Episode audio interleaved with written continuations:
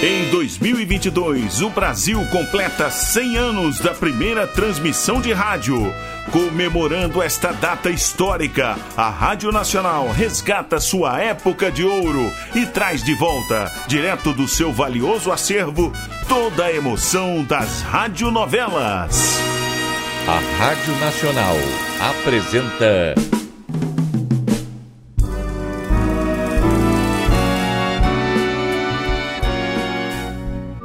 A Vidente e o Vigarista. Roteiro original de Amaral Gurgel.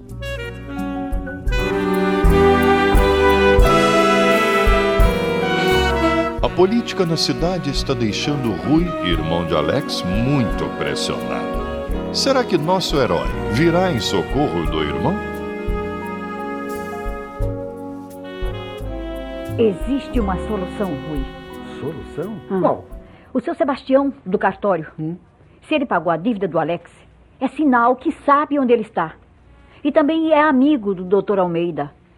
Você deve procurar o seu Sebastião. Quê? Aquele velho traidor? Sempre votou com a nossa gente e agora diz a quem quiser ouvir que se o Almeidinha se candidatar a qualquer cargo, votará nele. Pelo menos é sincero. O voto é secreto e ele não precisaria contar a ninguém. Mas conta, conta e faz questão de contar. E já me disse cara a cara que eu não tenho condições nem para vereador, quanto mais para deputado. Eu também acho. Eu sou incompetente? Não, Rui. Eu sou da opinião que você, pelo menos no momento, não está em condições de se meter numa aventura dessas. ah. Dificilmente será eleito. Você vai gastar dinheiro inutilmente. O dinheiro é meu, não é? Será seu. Assim mesmo se vier para as nossas mãos. Olha, olha aqui uma coisa, Matilde.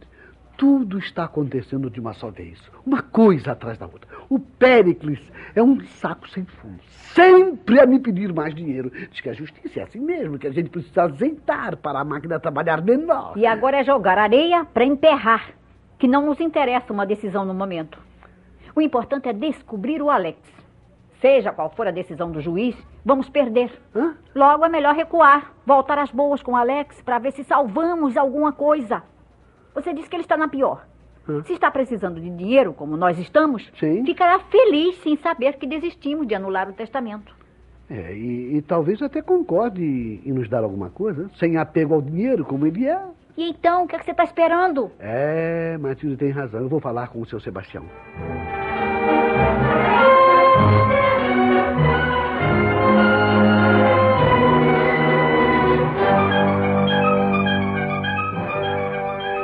Tarde, seu Sebastião. Ah, olá, Rui. O que é que você manda?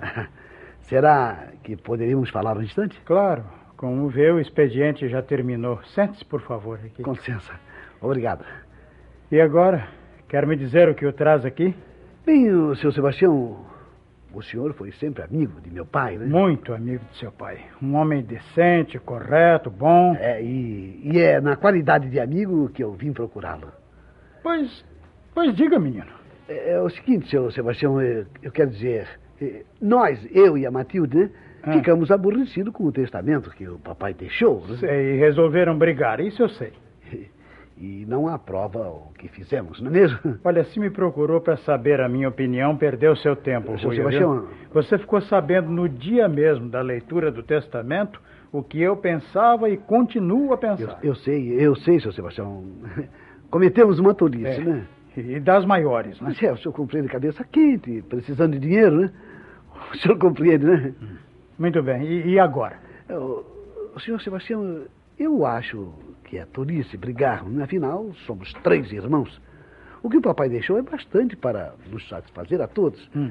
E é um- uma estupidez brigarmos por ninharias, né? Ah, considera ninharia o que seu pai deixou, né? Não, perdão, não, não foi isso que eu quis dizer, seu Sebastião. Eu, eu falo de papai ter deixado muito mais para o Alex, prejudicando a mim e a Matilde. né?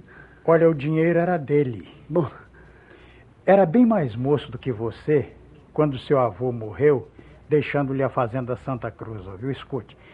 Seu pai, seu pai, menino, trabalhou muito. Eu sou testemunha do quanto ele lutou. Seu pai venceu porque tinha fibra. Tinha fibra e não temia o trabalho. Casou-se, Vocês nasceram, foram crescendo e ele fazendo tudo pelos filhos. E vocês, os filhos, o que fizeram? Bem, nós. Só gastaram, cometeram loucuras e deram desgostos ao pobre do homem. Mas ele jamais pediu a nossa ajuda. Eu queria que nós estudássemos. Era, era só isso que ele esperava de vocês. Pois Então, Você fez um curso de contabilidade mal e porcamente e acomodou-se, né? Sua irmã fez o curso normal, mas logo depois se casou. Sua esperança era o caçula, o Alex. sei que também nada fez por ele. Olha, seu pai, menino, desejou sempre ter um filho militar. Colocou suas últimas esperanças no Alex. E ele não quis. Não era sua vocação, como você também não nasceu para a carreira das armas. O Alex começou a estudar direito. Desistiu e foi tentar a medicina. É, mas não se encontrou em nenhuma das duas profissões. Aí quis ser E jornalista. foi um desgosto pro papai. Sim, eu concordo, eu concordo. Aí cortou a mesada do Alex. E desde então seu irmão jamais aborreceu seu pai com qualquer pedido. Lutou sozinho. Ele lutou, mas não conseguiu ser alguém. Ah, Como não conseguiu? Tem nome como repórter internacional. Quando Alex recusou receber o dinheiro deixado por sua mãe, seu pai compreendeu que o filho tinha fibra, como ele. Olha, Rui, seu irmão não é um modelo de perfeição, não é? Tem os defeitos próprios da idade, mas tem uma grande qualidade. Ele sabe fazer amigos, ouviu? Amigos que confiam nele com os olhos na herança que o papai deixou. Olha, insultos eu não admito, viu? Se você veio aqui para isso, peço-lhe que faça o favor de se retirar. Mas, seu Sebastião, me perdoe. Eu não me referi ao senhor, eu, eu só estava falando do Almeidinha. Que é meu amigo também e está ausente. Se tem alguma coisa a dizer a ele, vá como homem, fale-lhe de frente. Peraí, o senhor está, está zangado sem motivos. É, né? Eu respeito muito seu Sebastião. E não é nenhum favor que você me faz, Sim. não. Eu carreguei você quando pequeno. Eu fiz o seu casamento, o registro de seus filhos. Me perdoe, seu Sebastião. Vamos lá. O que é que você quer de mim? Bom, é, bem, é, é, eu. Nós, né? Eu e Matilde, a minha mulher, e o Henrique, chegamos à conclusão de que estávamos agindo errados, né? Ah, ainda bem. E por isso eu vim lhe pedir o favor de me fornecer o endereço atual do Alex. Eu quero escrever, ver, ver se terminamos com isso, né? É, mas infelizmente eu não lhe posso dar o endereço do seu irmão, não. Não pode. Ou ele não quer que a gente saiba onde se encontra? Não, não, não é isso, não. Eu. Olha, eu escrevi-lhe uma carta na semana passada e ainda estou aguardando a resposta, sabe? Quando ele me escreveu, mandou dizer que não iria ficar muito tempo lá pela Espanha.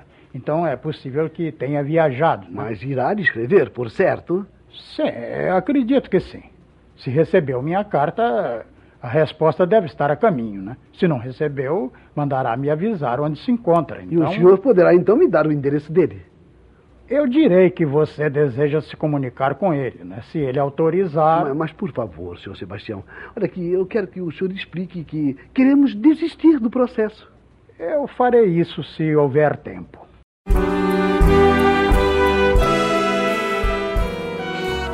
Estamos apresentando A Vidente e o Vigarista. Em comemoração aos 100 anos da primeira transmissão de rádio no Brasil, a Rádio Nacional traz direto de seu acervo histórico a época de ouro das radionovelas. Quer ouvir este ou algum capítulo anterior da nossa radionovela? Acesse nosso podcast, A Vidente e o Vigarista, no Spotify.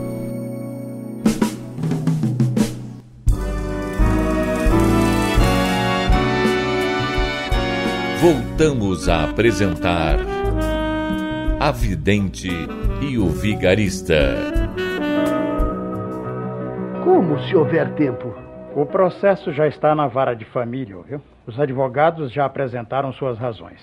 Agora o juiz irá dar o despacho. Mas não pode, não pode, seu Sebastião. Precisamos impedir que o caso seja julgado. Bom, isso é com vocês, não é? E com seus advogados. Eu não posso fazer nada. Mas não. se conseguir o endereço do Alex. Quando ele me responder, eu poderei lhe dar o um novo endereço. Já falei. Tá. Uma boa noite, Rui. Boa noite, seu Sebastião.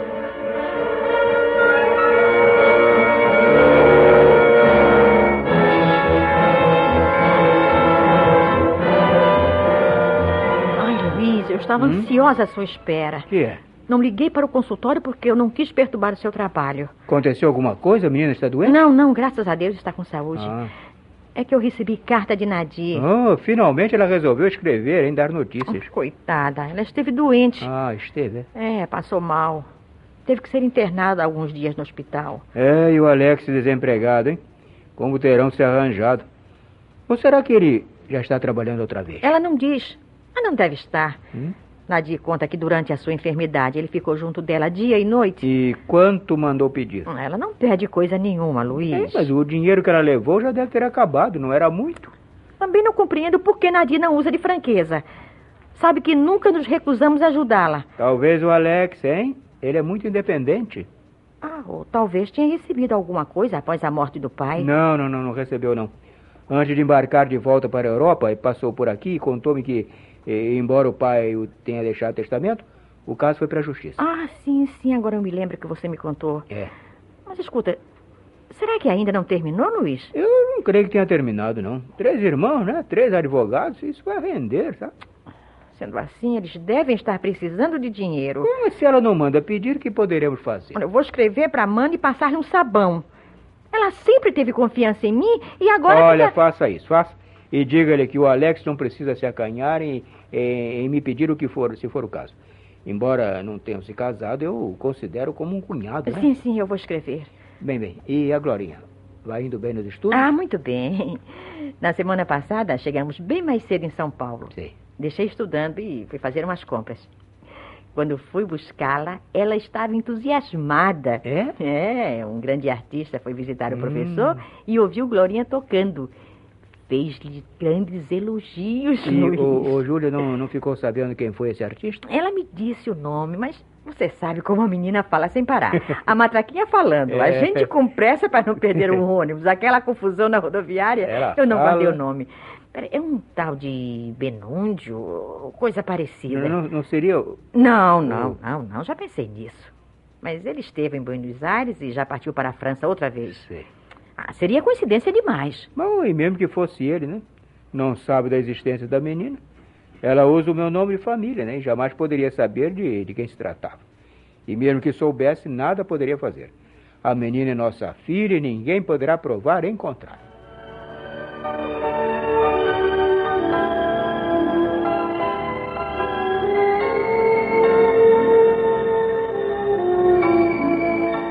Júlia me escreveu.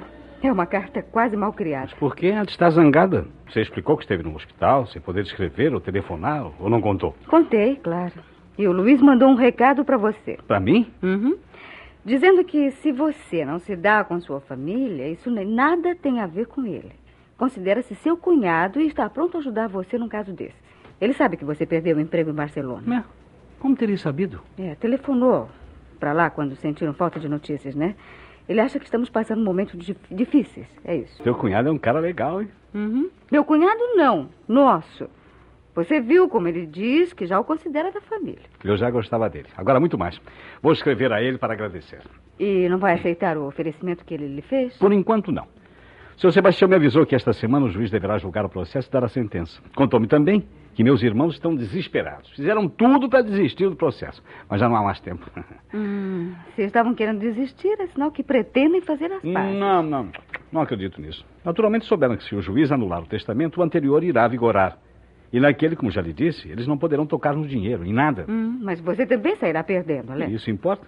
Eu jamais pensei nesse dinheiro. Lembrava-me de meu pai, mas nunca desejei a sua morte para herdar alguma coisa.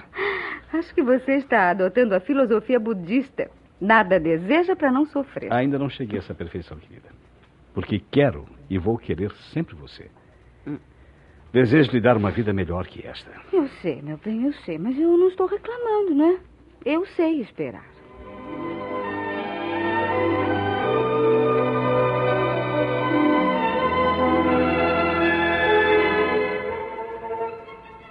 É, o Péricles me telefonou.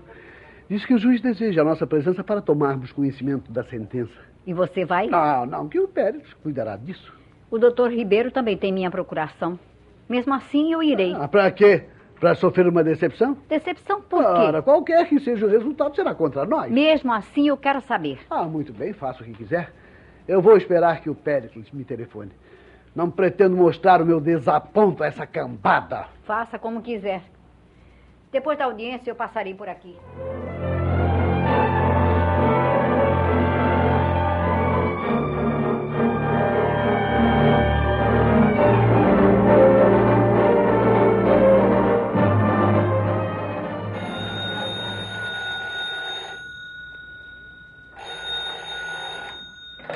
Alô?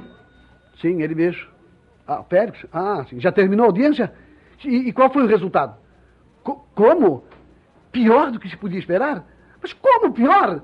Não, diga de uma vez, homem! A audiência dos irmãos finalmente chegou ao veredito.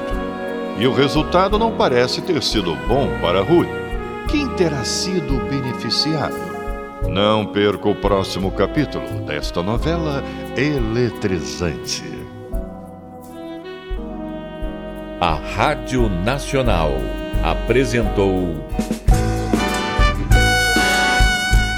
A Vidente e o Vigarista. Roteiro original de Amaral Gurgel.